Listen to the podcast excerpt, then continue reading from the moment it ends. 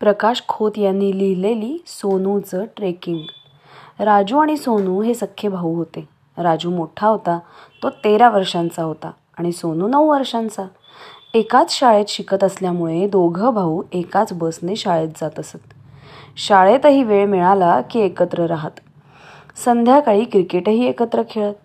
सोनूला आपल्या भावालाही स्वतःच्या संघात घ्यायचं अशी राजूची नेहमी अट असे. अशा प्रकारे प्रत्येक ठिकाणी ते सोबत राहत. राजू आणि सोनूचं आपसातील प्रेम पाहून लोक त्यांना राम लक्ष्मणाची जोडी समजत. शिक्षक विद्यार्थ्यांना त्या दोघा भावातील स्नेह पाहून प्रेरित व्हायला सांगत.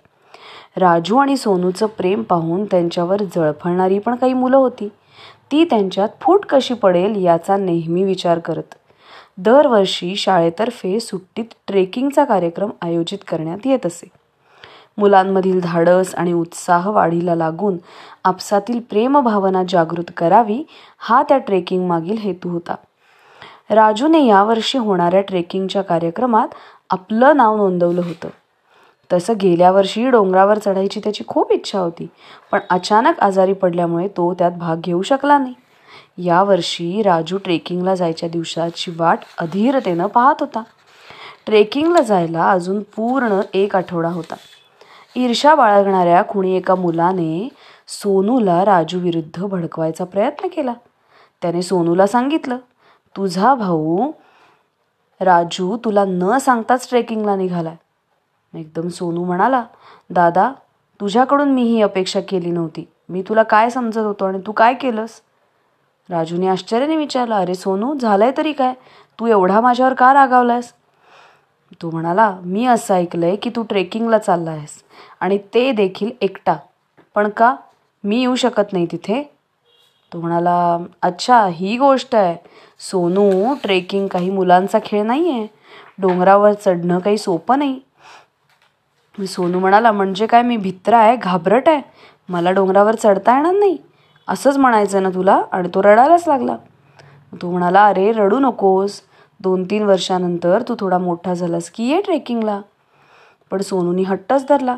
दोन तीन वर्षांनी नाही मी याच वर्षी ट्रेकिंगला येणार आणि ते देखील तुझ्याबरोबर सोनूला ट्रेकिंगला न्यायची खरं तर राजूची इच्छा नव्हती पण सोनूही काही कमी नव्हता. तो गेला मुख्याध्यापकांकडे आणि त्यांच्याकडे परवानगी देण्याची विनंती केली.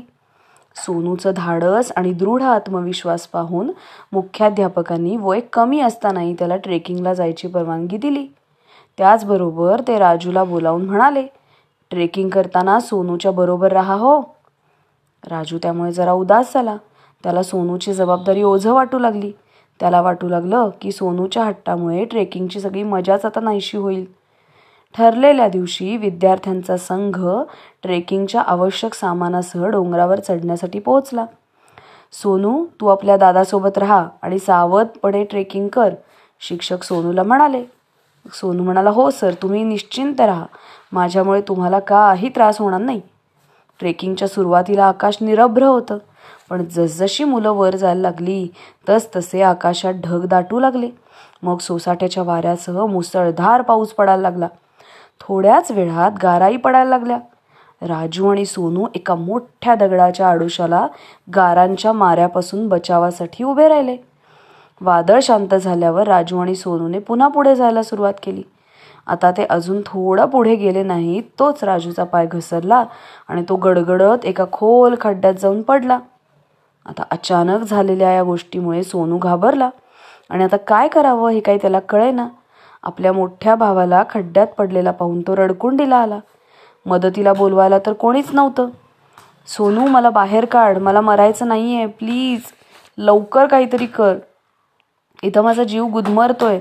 राजू स्वतःला वाचवण्यासाठी जोरजोरात हाका मारत होता. सोनू जवळ एक रस्सी होती. त्याने ती एका झाडाच्या फांदीला बांधून तिचं दुसरं टोक खड्ड्यात टाकलं. पण ती राजूपर्यंत पोहोचली नाही. तर राजूला कसं बरं बाहेर काढावं? तो इकडे तिकडे पाहत बचावाचा दुसरा मार्ग शोधायला लागला. तेव्हा त्याला थोड्या अंतरावर पाण्याचा ओढा वाहताना दिसला. तो पाहून सोनूला एक युक्ती सुचली. तो उलट पावली परत खड्ड्याजवळ आला आणि त्याने राजूला विचारलं दादा तुला पोहायला येतं का? तो म्हणाला हो येतं. पण तू हे आत्ता का विचारतोयस? जरा थांब आत्ता सांगतो. सोनू मनातल्या मनात काही विचार करत म्हणाला. त्यानंतर सोनू ओढ्याजवळ गेला आणि आपल्याजवळील चाकूच्या सहाय्याने त्यात एक नाला खोदायला सुरुवात केली. सोनूने असं करताच ओढ्यातलं पाणी छोट्या मार्गाने खड्ड्यात जाऊन पडू लागलं. पाहता पाहता खड्डा पाण्याने भरला आणि राजू पोहत बाहेर आला. आपल्या भावाला सुखरूप पाहून सोनूच्या आनंदाला पारावार उरला नाही. राजूने आपल्या धाकट्या भावाला आनंदाने मिठी मारली. राजूने सोनूच्या हुशारीची खूप प्रशंसा केली आणि आपल्या वागणुकीची क्षमा मागितली. धाकट्या सोनूने आपल्या पहिल्याच ट्रेकिंगला केलेल्या धाडसाची सगळ्यांनी प्रशंसा केली.